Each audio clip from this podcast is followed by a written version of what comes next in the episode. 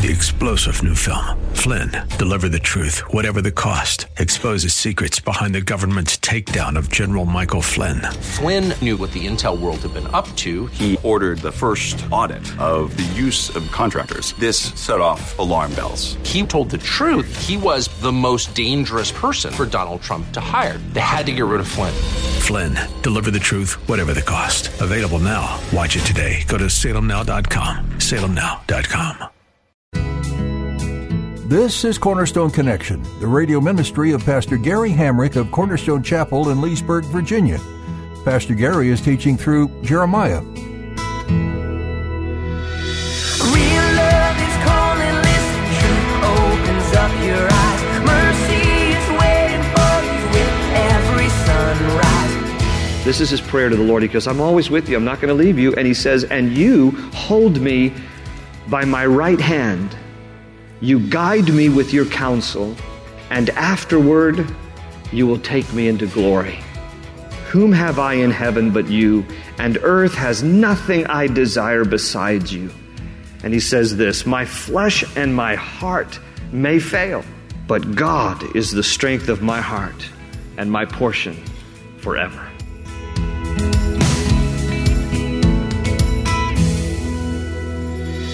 God is your source of strength in times of trouble. In today's message from Pastor Gary, he encourages you to lean on the sovereignty of God, no matter whether you're standing upon the mountaintops or finding yourself in the lowest valleys. God is with you. You can trust that He's for you. He's never going to leave or forsake you. Pastor Gary assures you that in Christ you can find rest for your soul. He will empower you with His Holy Spirit to give you what you need to keep going. Keep trusting Him. At the close of Pastor Gary's message today, I'll be sharing with you how you can get a copy of today's broadcast of Cornerstone Connection. Subscribe to the podcast or get in touch with us. But for now, let's join Pastor Gary in the book of Jeremiah, chapter 12, as he continues his message The Right Way to See a Wrong World. He's just trying to do what's good and right and honor God, and people are trying to kill him. And all of this starts to weigh on him. And Jeremiah begins to wonder something that many of us wonder when there is evil and injustice in the world, particularly when some of that evil and injustice in the world is directed towards us. And what he ends up doing is he asks common questions. Two questions he asks in chapter 12, verse 1, the end of verse 1 of chapter 12. Here are the two questions that he asks Why does the way of the wicked prosper? And second question, why do all the faithless live at ease? That's what he asks the Lord. Now, he's respectful about it with God. He's, he's not questioning God's character, integrity, or intentions here. Because he actually begins chapter 12, verse 1 by saying, You are always righteous, O God. You're always righteous when I bring a, a, a case before you. So he recognizes that God is just and righteous, but he wonders. It's okay to wonder. He wonders why. He wonders why it seems that the wicked get away with things. And, and even at times, they seem to prosper. They don't just get away with stuff, they seem to even be doing well in life, while sometimes the righteous suffer. This is, this is what Jeremiah is feeling. It's like, I'm, I'm trying to do what is right, what is good. I'm trying to live a righteous life before the Lord. People are trying to kill me without cause. I'm just trying to warn them. I'm trying to be faithful. They're wanting to murder me. And why is it that they seem to be getting off scot free? Why is my life under stress? Why am I trying to be killed here? Lord, why aren't you doing something? And he questions God. The tendency when we don't understand the inequities of life is to begin to transition to self and ask those questions. What about me? And how come my life is not as easy or as good or as cheerful or as successful or whatever as the guy or the lady down the road who doesn't even live for you, Lord? You know, why is this? Why does my life seem to have more distress than somebody who doesn't even live for you or love you? And so he wonders this. And this is the kind of thing that begins to happen often when we encounter these kinds of injustices or inequities, particularly as it becomes directed toward ourselves. And this is where Jeremiah ends up going. He transitions to himself. And in chapter 12, verse 3, the first part of verse 3, he says, he says to the Lord, he says, Yet you know me, O Lord. You see me and test my thoughts about you. In other words, I'm not like these other people. You know I'm better than that. I'm trying to live for your glory. I'm not like they are. And I'm, and I'm good with you, Lord. You, you know me. You test my thoughts. And then you gotta love his raw emotion here. Because the rest of verse 3, in his prayer to God, he says, Why don't you just drag them off like sheep to be butchered? Could you do that for me, Lord? Just, just butcher them, set them apart for the day of slaughter. Okay? And it's just, it's just raw emotion. It's like, Lord, why don't you just take care of these people that are treating me so cruelly? And folks, it is common for us to question God about our difficulties especially when we see someone who doesn't follow the Lord seem to have less difficulties than we. It's common to question the Lord about those things, but it's not necessarily right. So I've titled my teaching today, The Right Way to See a Wrong World. And I'm going to give you five quick points about how do we respond in a world where there are injustices, evil, inequities, and a lot of times it's even directed towards us. And so you can personalize this in whatever way you might be going through things or might have encountered different challenges in your life because I think there's a right way to see a wrong world. And our world is wrong. Our world needs Jesus, it needs saving. And, and so we live in a fallen world. And that's partly uh, the, the first point. Number one, for you note takers, the righteous and the unrighteous exist together for now. And we have to just realize this and, and recognize this. Uh, here's a verse for you taking notes Matthew 5 45. In Matthew 5:45, Jesus says something that is uh, rich in truth, but is often just read and overlooked. Here's what he says, Matthew 5:45. God causes his Son, S-U-N, to rise on the evil and the good, and sends rain on the righteous and the unrighteous. It's easy to read that and think, okay, great. What, what other spiritual truth do you have for me, Lord? But it, that's packed with important truth. So I just want to frame this by pulling up a little bit, 30,000 feet, looking the broader issue about inequities and justice and evil in the world and try to reconcile, help us to understand theologically, biblically through that lens, you know, why is it that sometimes, you know, good people suffer, good is relative, none of us is good, we're all unrighteous before God, we need a Savior. But in terms of just quantifying things, why is it sometimes, you know, good people suffer and bad people seem to get off scot free? This whole dilemma that we have to reconcile all of this in, in our lives and in the world. Um, and, and listen, for purposes of discussion, the Bible does refer to the righteous as those who are following the Lord, love the Lord, committed to Him, and the unrighteous who aren't. So, so, there are terms in the Bible that distinguish between those who are followers of the Lord, love the Lord, yielded their lives to the Lord, and then the unrighteous and the wicked and evil in the world. And the fact of the matter is that the righteous and unrighteous will exist together in our world. And because the righteous and the unrighteous exist together in the world, that means that some of the wonderful benefits of, of God's grace that pour over to the righteous will also spill over to the unrighteous. Because God causes His sun to shine on the righteous and the unrighteous. It's not like you wake up in the morning and the sun only rises in the east in your bedroom. It also is in that of the unrighteous. And, and it's not that only your fields get watered when it rains, like God just, you know, only has a cylinder of rain that comes to your backyard. I mean, He's going to water the earth. And therefore, the righteous and the unrighteous will benefit equally often because of the goodness of God and the spillover effect of the goodness of God. Case in point, Sodom and Gomorrah. You have Sodom and Gomorrah in the Bible, twin cities, evil cities, and you have a righteous family, Lot, living, Lot and his family living in the wicked city of Sodom. And because they were righteous, God was merciful to that family, and thus his mercy spilled over to the whole city. But the moment that family was removed, then his judgment came. But as long as they were in place, God's mercy spilled over to the whole town, not just to one family. They were the indirect recipients of God's blessings directed to that one family. The whole town was. So we need to understand that there, in some ways, because of the righteous in the earth, the unrighteous will also be recipients of God's wonderful grace. But the opposite is true. Thanks to sin and Satan, we now live in a fallen world. This is a corrupt world, an evil world, a wicked world. And therefore, some of the things that go along in a wicked world will rub up against us. We will become tainted by the adversities and challenges and the darkness of the world in which we live. We will be affected by death and disease and betrayal and all kinds of grievous things that mankind does to mankind. It's inescapable. We share the same space for now. We coexist together, and therefore God's blessings flow over, but also the mess and the sin of a corrupt world, thanks to sin and Satan, are also things that we have to deal with in our lives too. So when we look at our lives and we go, how come some bad things are happening? I thought I was really living for you, Lord. It's the result of living in a world where there's a lot of adversity and challenges and darkness, and it's messy. And there are things that we're going to experience in our lives just because we're still living here in this present world. Which is why Paul reminds us in Philippians 3:20, our citizenship is in heaven and we eagerly await a savior from there, Jesus Christ our Lord. The Bible's always trying to point us vertically and remind us that when the adversity of this world begins to take its toll on you, remember that you don't belong here. Your citizenship is in heaven and we're only passing through. And therefore make the best of your life here now and influence it for the glory of God.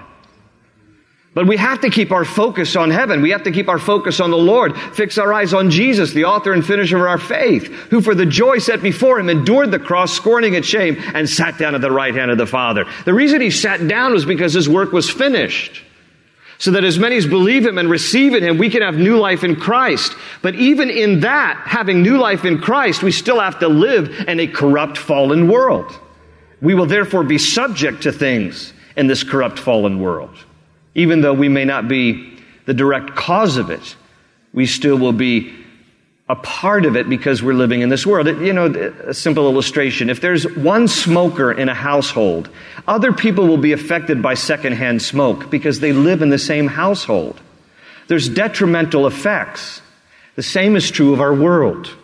You may not be the direct cause of it, but as a result of living in a fallen world, we might have to suffer some of the adversity of living in a world the righteous and the unrighteous exist together for now. Help me, Lord, to make a difference while I'm here. Which leads to point number two.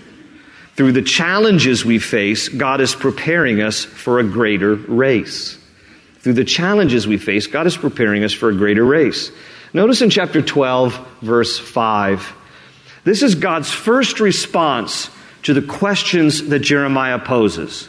Again, you know, why, why do the wicked have it so easy? And how come, you know, they get off scot free? Okay, this is God's response. Chapter 12, verse 5. If you have raced with men on foot and they have worn you out, how can you compete with horses? If you stumble in safe country, how will you manage in the thickets by the Jordan? What? How's that an answer? Here's what God is saying. He's basically saying that the challenges and difficulties we face in life help to strengthen and prepare us for greater plans that God has for us. That's that whole comparative thing there where he says, you know, listen, if, if, if you've raced with men on foot and, and they've worn you out, how can you compete with horses? I've got a better race and a bigger purpose for your life that you aren't prepared for unless you first go through this process which will strengthen you, refine you, and make you of better use for my purposes in your life. Now, please hear me on this. I'm not saying God causes the adversities in order to strengthen and prepare us for greater purposes. I'm saying He uses our adversities and the things that we go through to strengthen and prepare us for more useful service in the kingdom. I'll illustrate it this way. Terry and I went to Oktoberfest in Thurmont, Maryland, where I've been going uh, many years since I was a little kid. But you know, you get to the point where as a man, you're like, I've done enough flea markets. Amen, guys. I mean, it's just like, yeah. But you're still going to go because, you know, you love your wife and, and let's just be honest, you want points. And so uh, I said, all right, let's go. And so we went to Oktoberfest and uh, and you know all these different. It was chaotic. Oh, it was just you know like a flea market on steroids. It was just chaotic. But there was one booth that I liked, and this one booth that I just stood at and watched this guy. It was a blacksmith. And he was forging things uh, with wrought iron and making just some beautiful fixtures and like uh, candle holders and tools and different things. They're just awesome uh, uh, artistry, really, there. And so, and so he's, he's, you know, he's got the, the tongs and he's got the iron and he's got the hammer and he's banging it out on the anvil and then he'll slide it into the furnace and it's heated up. You know, I had to ask, you know, anywhere from 2,000 to 3,500 degrees Fahrenheit depending on what metal you're working with. And so, and he brings it back out. It's glowing red hot. And then he hammers it some more and he hammers it some more. And it, and it steels it and it strengthens it, but it also allows it in, in its, uh, in its form to be shaped until it cools and then it solidifies. And so, and we, have all seen this, but it was just great watching him in action. And I thought to myself, this is, this is kind of life. This is kind of like life. You know, a lot of heat and pounding heat and pounding. You know, the motto of a blacksmith is get it hot and hit it hard. And that's the way life is sometimes. Some of you have been going through things and you're like, the heat has been hot and the pounding. I've been taking a pounding. But the Lord, you see, is shaping you. And He's going to use you in a more useful way. And He's going to bring something out of that pounding and out of that adversity for His glory. Because that's what He does. He doesn't cause it, but He uses it for His glory. And when we go through the fire and experience that kind of testing, God makes us strong and sturdy and more useful for His greater purposes. Number three, we are accountable just for ourselves. Don't compare yourself with others. Don't play this game. It can be devastating when you try to look at other people's lives and you, well, how come they don't? How come they don't? They don't have that problem. I don't have that. I have this problem. They don't have that problem. You know, you can go, you can play that game all day long, and it'll mess with your head. So stop doing that. Life is about you and the Lord. Okay. Now it's about others and the Lord, and we should care about that only in so much as we can share the gospel and evangelize so that other people can know the Lord too. But otherwise, don't worry about the horizontal. You need to worry about your own heart, your own life with the Lord, and stop worrying about what other people are living like and how they have it. Okay? Because here's what begins to happen. You either will move into the area of pride or resentment, and both of those are sin. You're either going to look at your life and say, man, I got it good compared to these people over here. These, you know, these people don't even know the Lord, and so that's what they get because they, you know, they're not living for the Lord, and so that they're having all these trouble, you know, and you play that kind of game. That's terrible. Don't do that. And then you can become proud thinking, well, I have it really good, and they don't. And the opposite happens. You look at somebody else, they have it, they seem to have it really good. You're going through a lot, and now you resent them. So neither one is good. Don't play the comparison game. Just make sure it's right vertically. Okay? Paul warns us in 2 Corinthians 10 12. He says, When we measure ourselves by ourselves and compare ourselves with ourselves, we're not wise. So do the wise thing and stop comparing your situation to somebody else's situation. You need to just focus on who you are in the Lord. You need to seek His face. You need to just get your heart and your mind and your attitude right with Him and stop worrying about other people and comparing your lives to them. It's not about you and them. It's about you and the Lord. So stop that comparison game. Number four, the unrighteous will be judged in God's time. And I bring this up because some people have a hard time processing all of this because they think that people are getting away with things. Let me tell you something. Nobody gets away with anything. Nobody gets away with anything, including ourselves, which is why we need the mercy of the Lord. Otherwise, we would get the just punishment that we deserve. But thanks be to God, because of His mercy, we don't have to suffer what we deserve because God is a forgiving God. But nobody gets by with stuff. Eventually, it will catch up. And God is a righteous judge. He does it for the sake of Jeremiah. Jeremiah says, Lord, these people are trying to kill me. Get them. And at the end of chapter 11, verse 23, God says, not even a remnant will be left to them because I will bring disaster on the men of Anathoth. But listen, in the year of their punishment. God says, I'm going to handle them, but I'm going to handle them, he says there in chapter 11, 23, in the year of their punishment. In other words, in my time. I'll deal with them in my time. God's judgment is in God's time. And we have a problem in this area because we want the scales of injustice to be balanced now. And we would prefer for God to deal with people who have hurt us now. And we think that if people who do wrong don't get their just punishment now that they're getting away with something.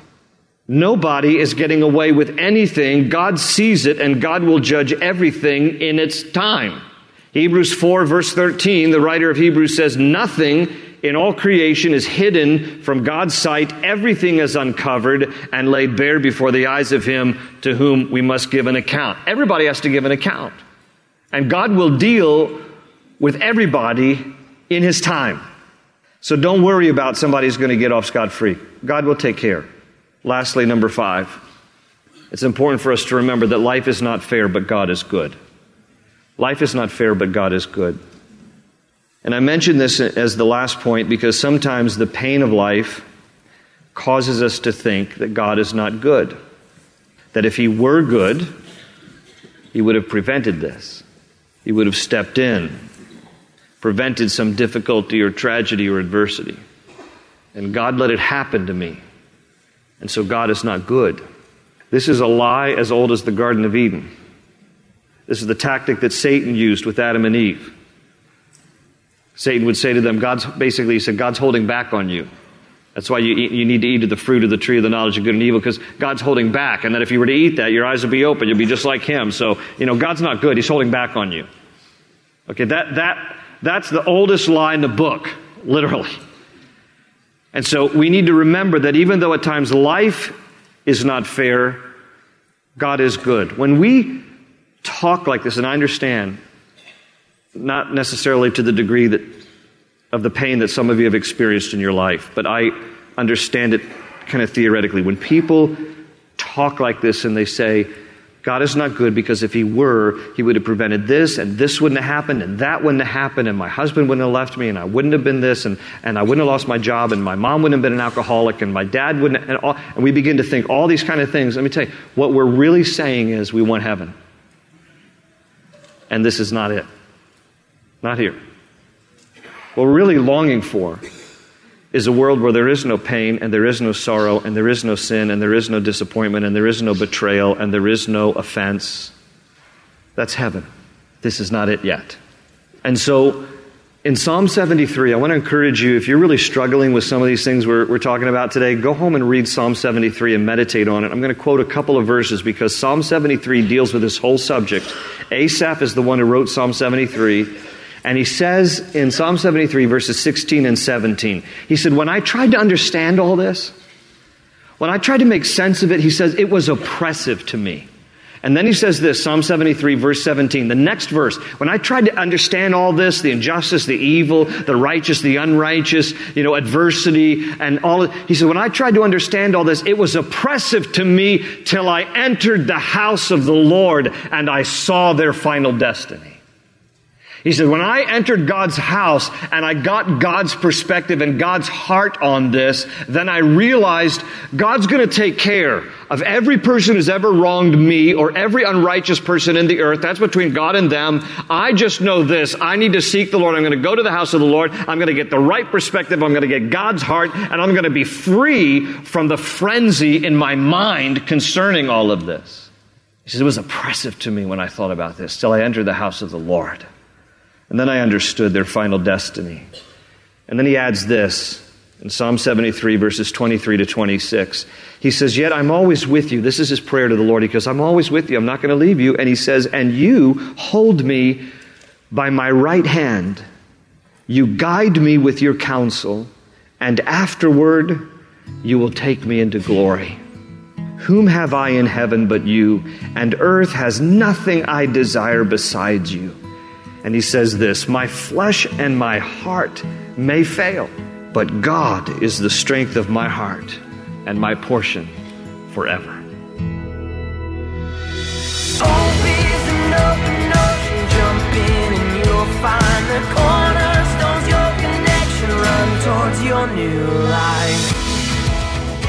That's all we have for today's edition of Cornerstone Connection. If you'd like to listen to this message from Jeremiah again, or if you'd like to explore other messages from Pastor Gary, just visit our website, cornerstoneconnection.cc. Under the Teachings option, you can download our mobile app to stay connected with God's Word everywhere you go. You will also find our companion resources. These digital study guides are meant to give you even more insight into some of the studies Pastor Gary has done and are available free of charge to you. While you're there, take a minute to subscribe to our podcast on Spotify so you never miss another message. You'll also find links with more information about the church behind this ministry, Cornerstone Chapel in Leesburg, Virginia. If you're in the area, we'd love to meet you in person. Come visit us. You'll find service times and more information about Cornerstone Chapel at cornerstoneconnection.cc. With that, our time with you has come to an end for today. So put a marker in your Bible where we left off today in Jeremiah and make plans to join Pastor Gary next time. Thanks again for listening to today's teaching right here on Cornerstone Connection.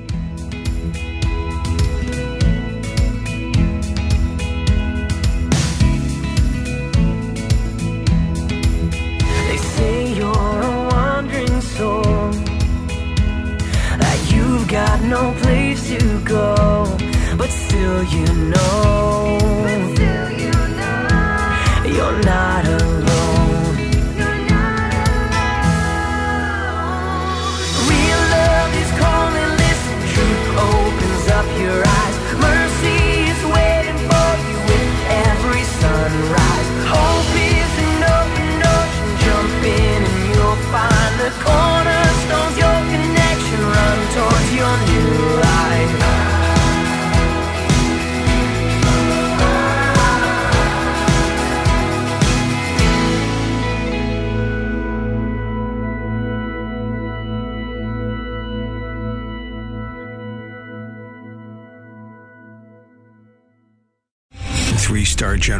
Michael J. Flynn, head of the Pentagon Intelligence Agency, knew all the government's dirty secrets. He was one of the most respected generals in the military. Flynn knew what the intel world had been up to. He understood its funding. He ordered the first audit of the use of contractors. This set off alarm bells.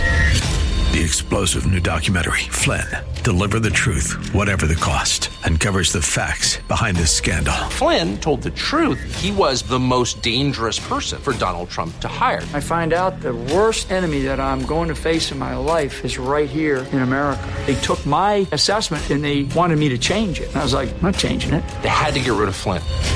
With in depth interviews, archival footage, and never before seen personal records of the man behind the headlines. I just felt like I was drowning. Flynn, Deliver the Truth, Whatever the Cost. Available now. Watch it today. Go to salemnow.com. Salemnow.com.